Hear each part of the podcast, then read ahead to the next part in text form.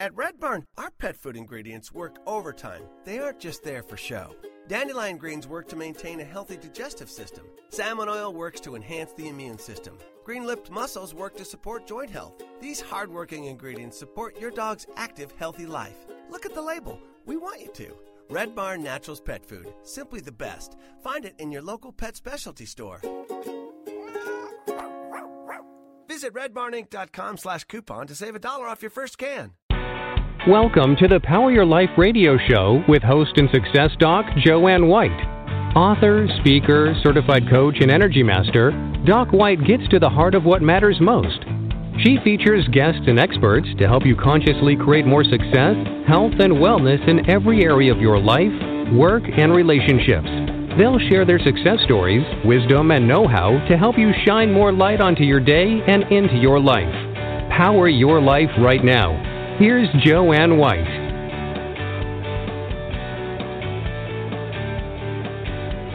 Hello? Yo, 1 minute. Hello, everyone. Thank you for tuning in to Power Your Life. I'm Joanne White, and today we have a very special guest. Years and years ago, when I was teaching special education and pioneered a program for the Philadelphia school system, there was so much not known about autism and children on the spectrum.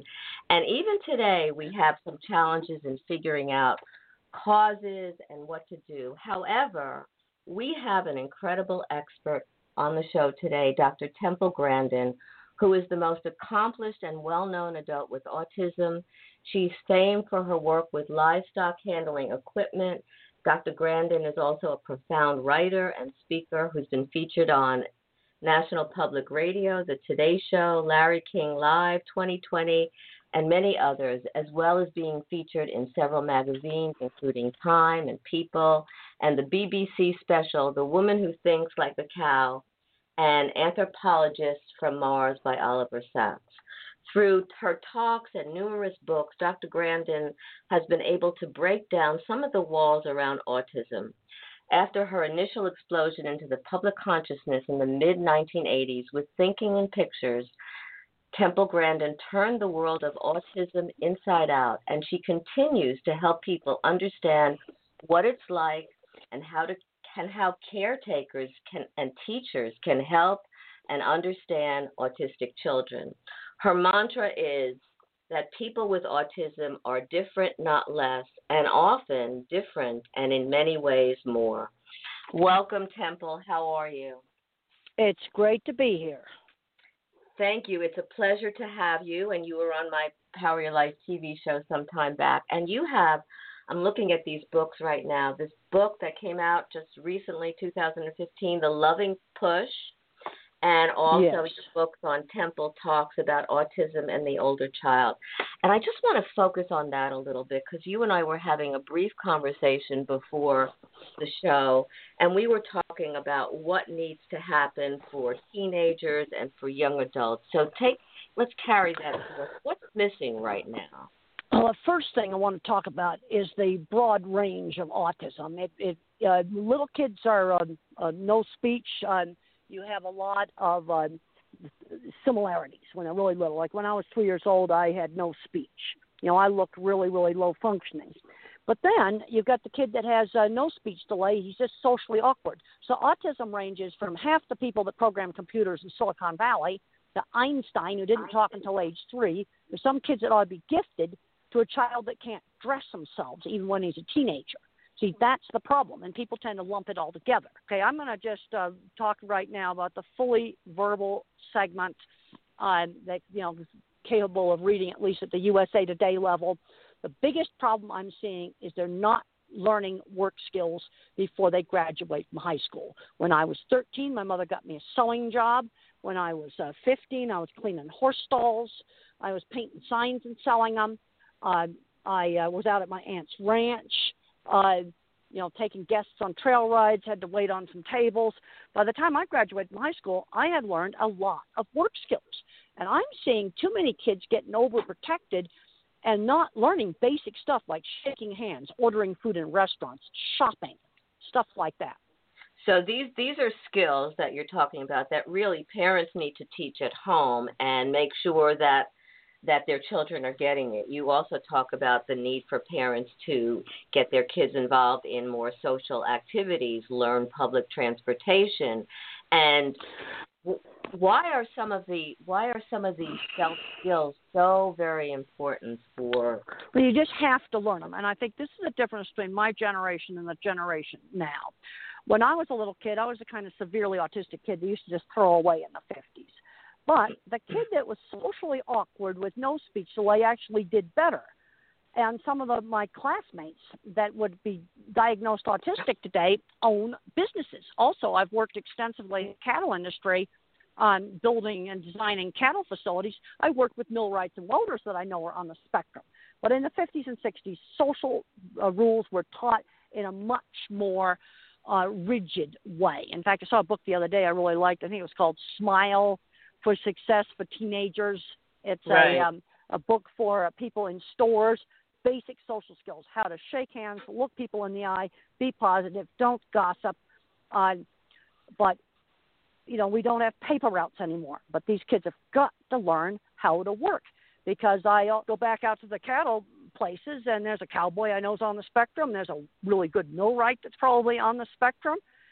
And another big problem is the schools have taken out all the skilled trades. I'd say about 20% of these fully verbal kids, a skilled trade, such as auto mechanic or diesel mechanic, is where they ought to go. But a child's not going to get interested in auto mechanics if he's never exposed to it. And too many schools have taken those sorts of things out. It's not for everybody, but there's a segment where a skilled trade would be just perfect. So what do you suggest if schools are taking them out? What do you suggest to parents? Do they need to actually go to the different places?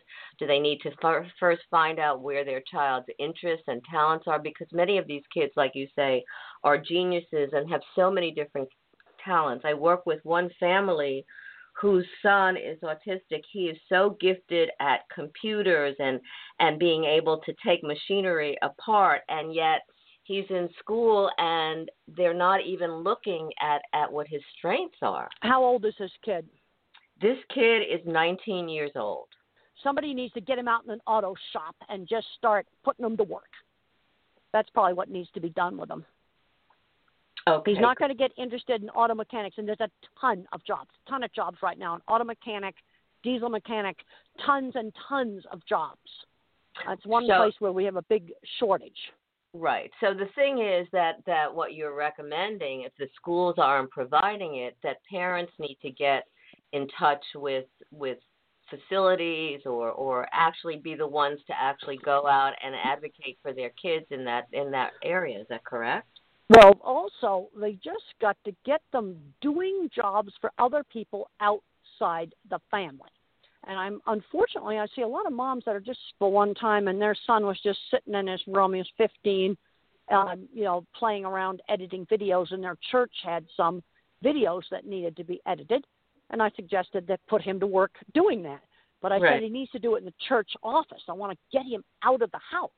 And the mom started getting really upset, saying she couldn't let go.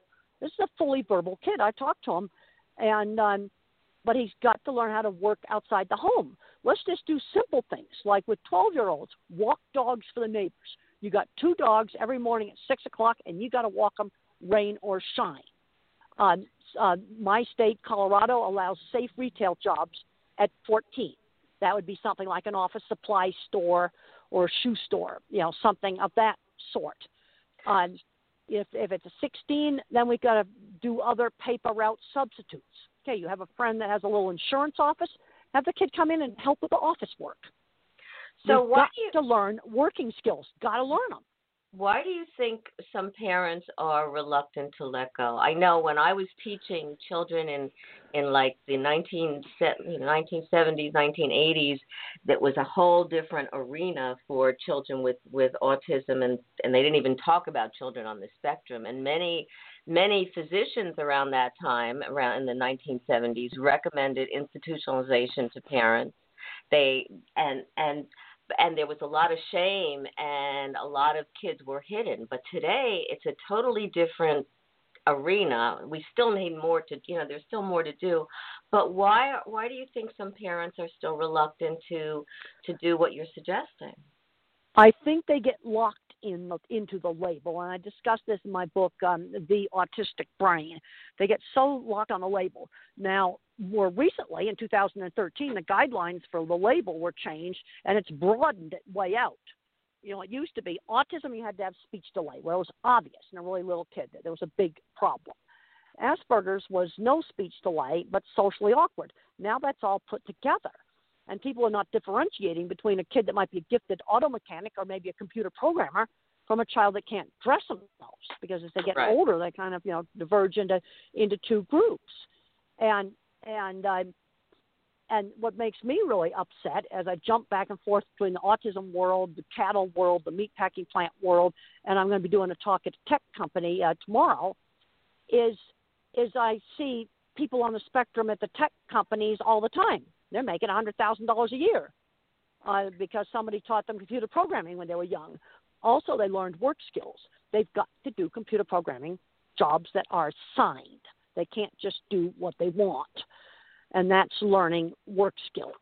And we need to make a slow transition from the world of school to the world of work, and that needs to start middle school with things like walking dogs for the neighbors. You just set it up in the neighborhood. So maybe a kid could help an old lady with her shopping, you know, twice a week.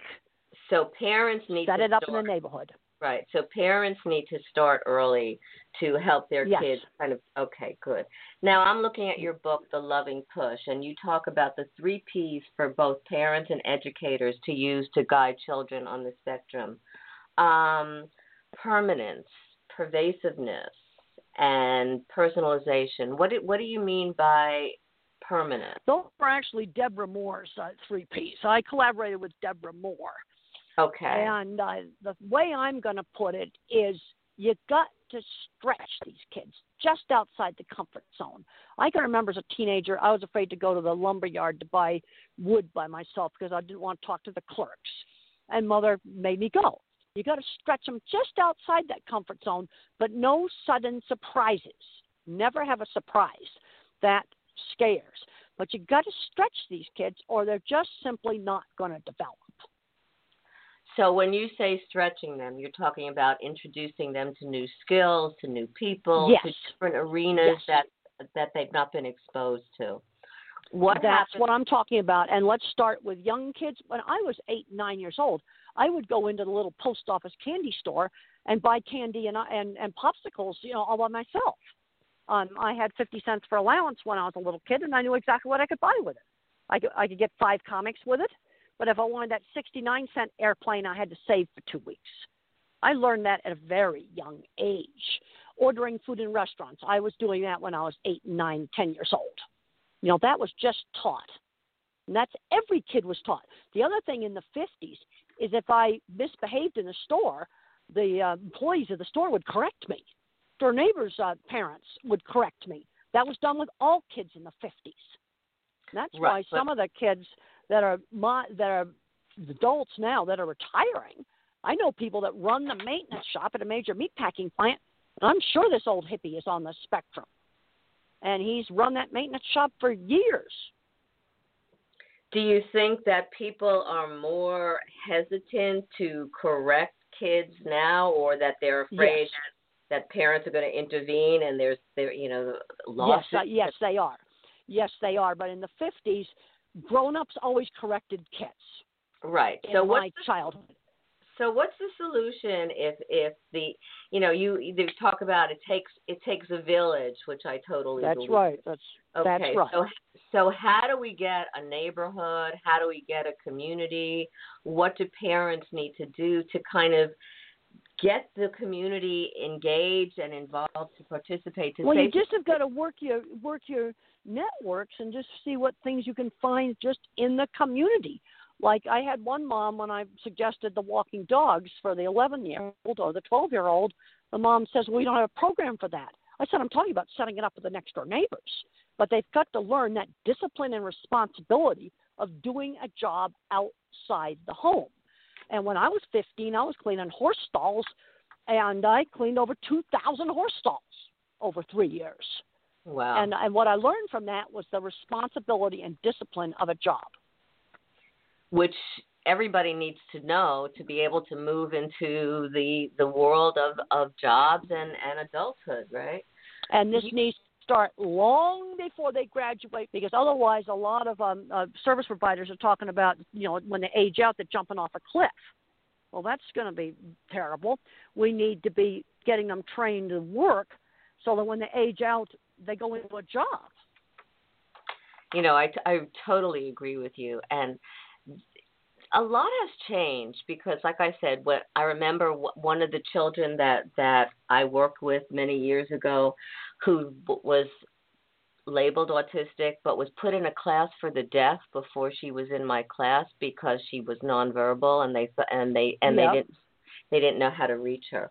What are some shifts right now that are into our focus more on neurological that's important for people to understand about children on the spectrum? Okay, one of the things is no surprises. You can have problems with sensory oversensitivity, like sound sensitivity. And sometimes in little kids you can desensitize this if the child has some control over it. So you can say, okay, you can have a headset around your neck, but what you want to try to do is to not wear it. You can have it if you have to have it, but if you try to not wear it, then you might get, you know, so it gets to be less sensitive. Also, long strings of verbal instruction do not work. You cannot load working memory. That does not work. For example, let's say they're going to be trained for a job at McDonald's, and they're going to have to take apart the ice cream machine, clean it, put it back together again. They need a pilot's checklist. 1, 2, 3, 4, take apart steps. 1, 2, 3, cleaning steps. 1, 2, 3, 4, put it back together steps. Where it's bullet points, like a pilot's checklist, because I would have problems without that checklist. And when I was in graduate school and I worked in dairy at the university farm, they had a checklist like that on the wall for setting up the dairy equipment, and that saved me. Because you do that wrong, I would have put soapy water into the milk tank, and that would have been a disaster. So the idea is that if it's itemized like that, so it's a small bite of information and systematized and organized in terms of. Well, you just make a pilot's checklist. You know, now for something that's just 2 steps, you don't have to do that. But if it's something where it's a cleaning procedure for the grill or whatever it is, you know, you just put it on a pilot's checklist. And then 2 months they'll throw the checklist away. They won't need it anymore. But I do not remember long strings of sequential verbal information. You know, and that's important because then people will say, well, that kid doesn't have any ability or that kid is stupid, when it's really, that's not what's going on. And it's really important to understand the neural differences that are taking place with not only just with children on the spectrum. What else do you see as some of the challenges that children on the spectrum are facing today, Temple? Well, let's not overgeneralize. Little kids that are not talking, I can give you a standard answer about early intervention. That's gotten way better. But once they get older, you kind of have one group that's a real high-end, fully verbal, doing grade-level work in at least one subject. And then you have kind of a middle group, partially verbal, and then you have ones that are nonverbal. And some of the nonverbals actually have a locked-in syndrome, and they can learn to type independently. And then there's some where you have other epilepsy and other problems mixed in with the autism. And I'm seeing too often in a special ed class, they're putting a smart 12-year-old who maybe ought to be in a gifted math program in with the others that may have other severe problems like epilepsy and nonverbal. And they're just mixing it all together. They're overgeneralizing. Teaching manners, teaching social skills, shopping, taking turns at games. You've got to teach that to little kids. That was taught to me with board games. So taking turns. So if schools are doing all of this in terms of so much generalization and are kind of linking children together that really could be best served in different classes, what's the solution? What do we need to tell our schools and our teachers and our administrators who are making these decisions to create change? Well, you see, I'm a visual thinker, so I don't see when you think in words, you tend to over generalize. And so they just autism and they just put it all together. But autism is such a big spectrum. Okay, if a kid's dyslexic, he's more or less normal, except he has trouble with reading. That's much more narrow, but even in dyslexia, there's different types of dyslexia. But they're just getting, you know, locked into the labels because I go to the gifted conference. Here's another bunch of kids maybe in a gifted math program, and they're awkward in social skills. They're probably on the autism spectrum, but they're going down a different path. We got to start looking at what this kid can do. When I was in third grade, my ability in art was always encouraged, and I was encouraged to do lots of different kinds of art projects. Always, always, always encouraged. Build on the thing that the child is good at. If it's mathematics, then let him do the harder math. Don't make him do baby math. Also, we need to look at different ways of teaching. Some kids are going to learn with a lot of hands-on shapes and hands-on type things. Other kids learn more verbally. Now, one of the problems we got in education is I think it's totally taken over with verbal, very top-down verbal thinking. I have a little test for visual thinking I do, and it's a picture of an animal coming out of a chute, and he's looking at something. I'm not going to say what it is because I don't want to have people know what it is. Right. And I show that the hands, they see it. I show that to educators and like maybe, you know, quite a few hundred people in an auditorium. I might get hands, that's all. They don't see it. And I'm a complete visual thinker. So my concept of what autism is specific examples. And I'm seeing different types of kids like in each category of kind of, you know, different levels of autism.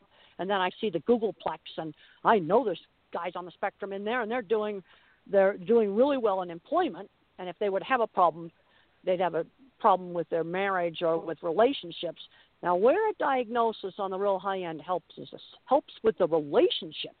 Because I've got another book I did with Sean Barron called The Unwritten Social Rules, and that's where a diagnosis is helpful. I think on some of these really smart, fully verbal kids, on the employment side, I think a diagnosis is holding them back because I'm seeing too much. Parents are scared. You know, when I bring up something like have them go to work in your relative's office of their company. You know, it's an independent business. Right. And they're just scared to let them go and work in an office in a place they know it's in the family.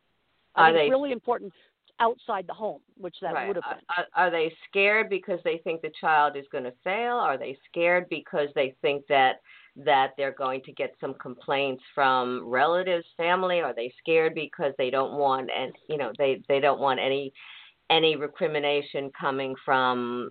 I think some of it. One mom just says, "I can't let go." Mm. They just seem to can't let go. You know that. And it's almost like a handicap mentality. They're so much into the autism, they can't see this kid doing anything else. Mother really stretched me. After I'd learned how to drive, and I was afraid to go to the lumberyard. You know, she says, "Oh, you're going to go to the lumberyard yourself. You might talk to the clerk. She might cry." Yeah, I cried, but I've got the lumber bought. Now, that was an example of stretching me. Right. And when I was a little kid, she did other things with me to stretch me. You've got to stretch just outside the comfort zone. And if you don't stretch, they don't develop. Now, you could give them a choice. You could say to a kid, well, you can be Boy Scouts or robotics. In other words, give them a choice. So what you recommend? Right. The thing they're going to do. But just sitting around the house isn't going to be one of the choices. You know, what you're recommending in terms of stretching oneself, I think is important for everybody. I think that we all need to learn how to stretch ourselves and see where we can go with that information. You raised an issue that I want to go back and address a little bit. If many children are, and again, I don't mean to generalize, but if children are thinking in pictures and you have teachers who are looking at words, what do we need to do? Because I had a master's and I actually studied special education.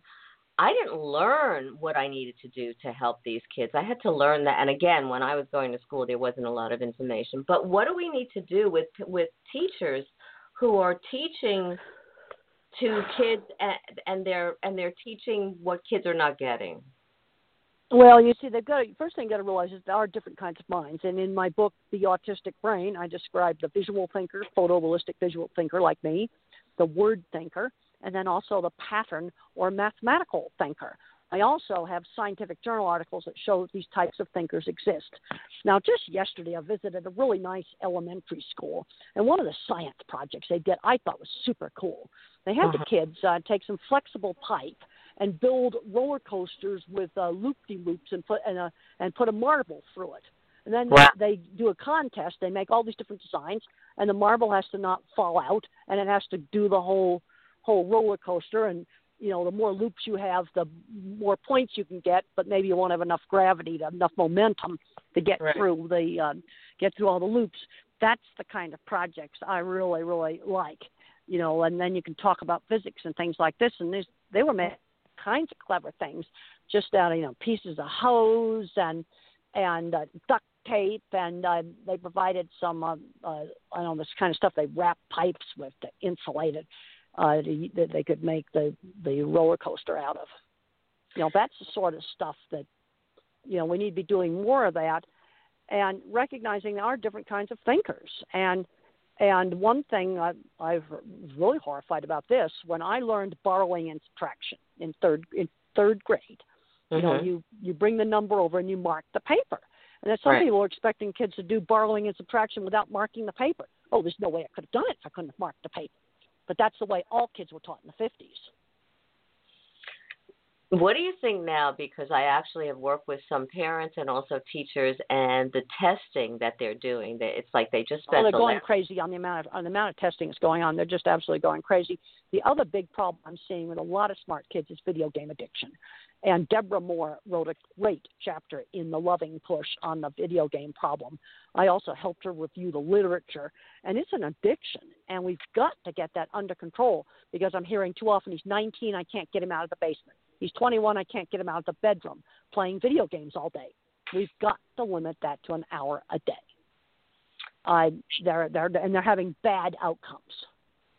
Well, yeah, because they're not socializing, they're not learning other skills, they're just focused in one area, and they're also getting upset if they can't do that. I agree with you. I think testing is totally out of hand, and it's gone out of hand. And I don't think that it's really changing. I mean, the whole idea of testing is to see where kids are, but let's spend more time educating them.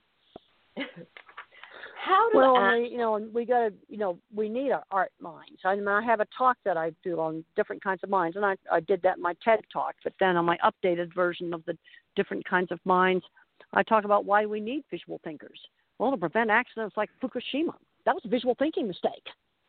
The mathematician is going to have to design a nuclear reactor. I can't do that. But maybe I need to help on the safety systems. And the reason why it burned up is they put that super important emergency cooling pump and the generators that run it in a non-waterproof basement. Not too smart when you live next to the sea. Simple submarine-type waterproof doors would have prevented it. Wow. That's amazing. Now, you've worked with animals. You've really helped to transform the industry to make it more humane and wonderful. What do animals teach children, and not just horses, but all different kinds of animals? Well, you know, taking care of even a gerbil in the classroom is teaches responsibility. And I think it's too bad that, you know, schools are getting so worried about allergies and stuff. They're not allowed to have a gerbil in the classroom. Taking care of an animal teaches responsibility for another living thing. For some kids on the spectrum, the dogs are wonderful.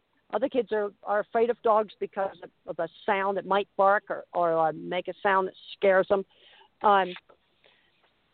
But I think what I'm seeing now is kids are just not getting out doing enough different kinds of stuff. People ask me all the time, how to get interested in cattle. I was exposed to them when I was 15.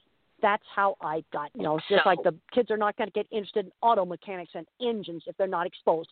Let's start a small engine repair, fixing old broken lawnmowers. The 4-H program, you know, through the Extension Service has an excellent small engine repair program.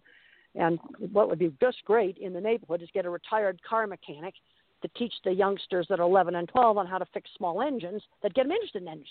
Then they're going to find out, do I love engines or do I hate them? But they're not going to know unless they're exposed. And I'm pushing the auto shop stuff because there's so many jobs available right now in auto mechanic and diesel mechanic. There's a huge shortage because schools took out those things. You know, I totally agree with you about exposure, and we only have a few minutes left. What do you want to leave our listeners with about the challenges that parents, that educators, that children and adults on the spectrum are facing, other than what we talked about throughout the show? Well, you got to remember, it's a very broad spectrum. Do not overgeneralize. When parents come up to me and ask me this, I go, okay, how old? If he's 3, not talking, and a lot of strange behavior, I can give you a standard answer on intervention, early intervention. But once they get a little older, I have to have a lot more information. How well is he talking? How's he doing in school? What's he good at? Can he dress himself? And then I'm able to give, better advice. Fully verbal teenager needs to be learning job skills starting in middle school. Can dogs for the neighbors. That could be helping an old lady shopping, or even help cleaning her house. That's something you set up in the neighborhood. And if your state is a 14 for safe retail, then 14 are going into safe retail. 16, they definitely need to be doing it. Otherwise, set things up in the neighborhood, with some independent business, and they can do a safe job like working in the office. We've got to get this job done, because they've got to learn working skills before they graduate from high school. Otherwise, they are jumping off a cliff. And even for the more severe ones, they need to start doing stuff outside the home. There's a tendency to overprotect. We also have got to make sure these kids do not become recluses in their room. That's something I was absolutely not allowed to do. When it came time to go to my aunt's ranch, I was given a choice. Could I could go for a week and come home, or I could stay all summer. Not going wasn't an option. I stayed all summer. You give choices, but staying in your room all the time is not one of them. I like that idea of choices, because it firstly, you're allowing the child to think independently, and also to make they have to make a decision, but at least they have choices, so that they feel that they're the ones that are in charge and in control. Well, when I got thrown out of high school for fighting in 9th grade, I had to go to special school, and Mother had worked as a journalist looking at special schools, and she let me visit. She took me around to visit 3 special schools that she liked, and she said, you can pick the one you like. You see, again, that still was some choices. Right. But it can be something simpler, like, is it Boy Scouts or robotics, or is it the sewing class, or, ballet or art or band or choir, you give some choices. What's next for Temple Grandin? You said you're working on another book. Well, I just think that I want to see the kids out there, and, of course, I really relate to kids that are more like me. I want to see them be everything they can be. And it frustrates me when I go out in the cattle world and I'm seeing people I know are on the spectrum that are retirement age now, that have had good careers, go out to Silicon Valley. I see them all over the place. They're 10 years older than the teenagers now. And then I see a teenager just sitting in his room playing video games, and he's never had a job when he graduates from high school. Hasn't had a job before graduating from high school. That's very upsetting. And again, they have gifts to share. They have information. They do. Right. Because I look at these singers. Okay, they just, Prince just died. Right. I look at I've read the stuff on Prince. I just wonder about him. I think a lot of these entertainers are a bit on the spectrum. I do too. And some of them have been identified that way too. That's right. You're working on a new book, is that correct? Well, what book I'm working on, we've got The Loving Push. I'm working on some other things now, livestock stuff. But when it comes to autism, I just want to see kids be everything they can be, and there's a tendency to overprotect, and they're not going to develop. You see, a person on the spectrum keeps developing, but they've got to be stretched just outside that comfort zone. If you don't stretch them, they're not going to develop. And even ones that are more severe can develop. Now, you go into schools and you talk to kids, and you also do a lot in the community. Do you actually do some training for parents? Well, I do a lot of talks to parents. I do a lot of lectures where parents and teachers both go to the lectures. I've done talks for a company called Future Horizons. I've done a lot of talks at universities. Lots of parents come to that. And the same things I'm telling you now, I say in these talks. Good, because they need to hear them. And I've been saying them. Right. I love what you're doing. I think it's so important. And I think that, like you said, I think it's time that we wake up to recognize that we have to really take charge of these kids' future. And like you said, it has to start early enough so we can do that. That's right. You always, no sudden transitions. See, even if something simple like when the kid has to change classes in high school, maybe this is a more severe kid. One OT told me do a little like countdowns like to the rocket launch. 10, 9, 8, 7, 6, 5, 4, 3, 2, 1, change classes. Right. Sometimes something like that is. But then you take the fully verbal kids. It is jumping off a cliff if you've never worked before you graduate from high school. We need to start middle school jobs outside the home that we just set up in the neighborhood. Well, I'm in total agreement with you, and I know how busy you are, Temple Grandin. Thanks so much for being on the show today, and thanks for all that you're doing to create awareness and education, both in autism, the spectrum, and also animal husbandry. Thanks so much. Well, thank you very, very much. My pleasure. Have a blessed day. Thank you.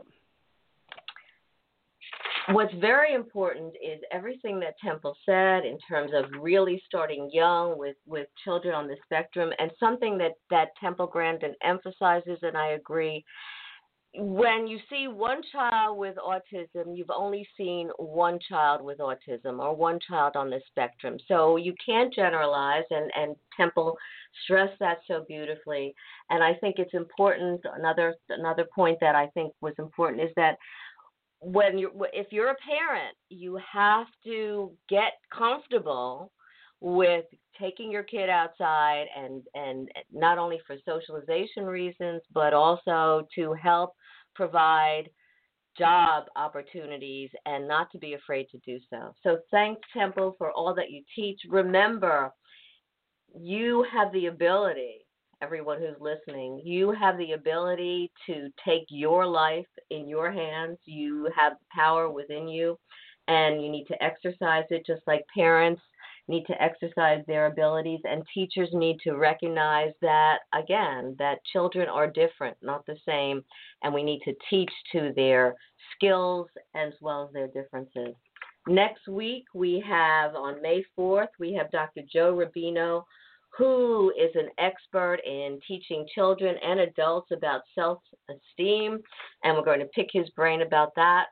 And remember, each and every day, Temple was talking about getting out of your comfort zone for children on the spectrum. Make sure that you're doing that. I find that when I do that, I'm growing, and when I encourage other people to do that, even if there's an initial fear, once you do something and that you thought was impossible, it creates more confidence and more belief in yourself. Thanks so much for joining us. And remember, this is Autism Awareness Month, and my book, which is about true story, about my working with children with autism and special needs, More Heaven, Because Every Child is Special, is on Amazon, Outskirts Press, and Barnes & Noble. And you can also visit me on my website, docwhite.org, www.docwhite.org. Love to hear from you. Thanks so much for joining us, and have a blessed day wherever you are. You've been listening to the Power Your Life radio show with host and author Dr. Joanne White. Listen often and spread the word about the upbeat show to enrich you and grow your life in the direction you desire. Listen again and again, and visit docwhite.org for more information and find out how Dr. Joanne can benefit you. Thank you for sharing your day with us, and stay tuned for more exciting guests and events to come.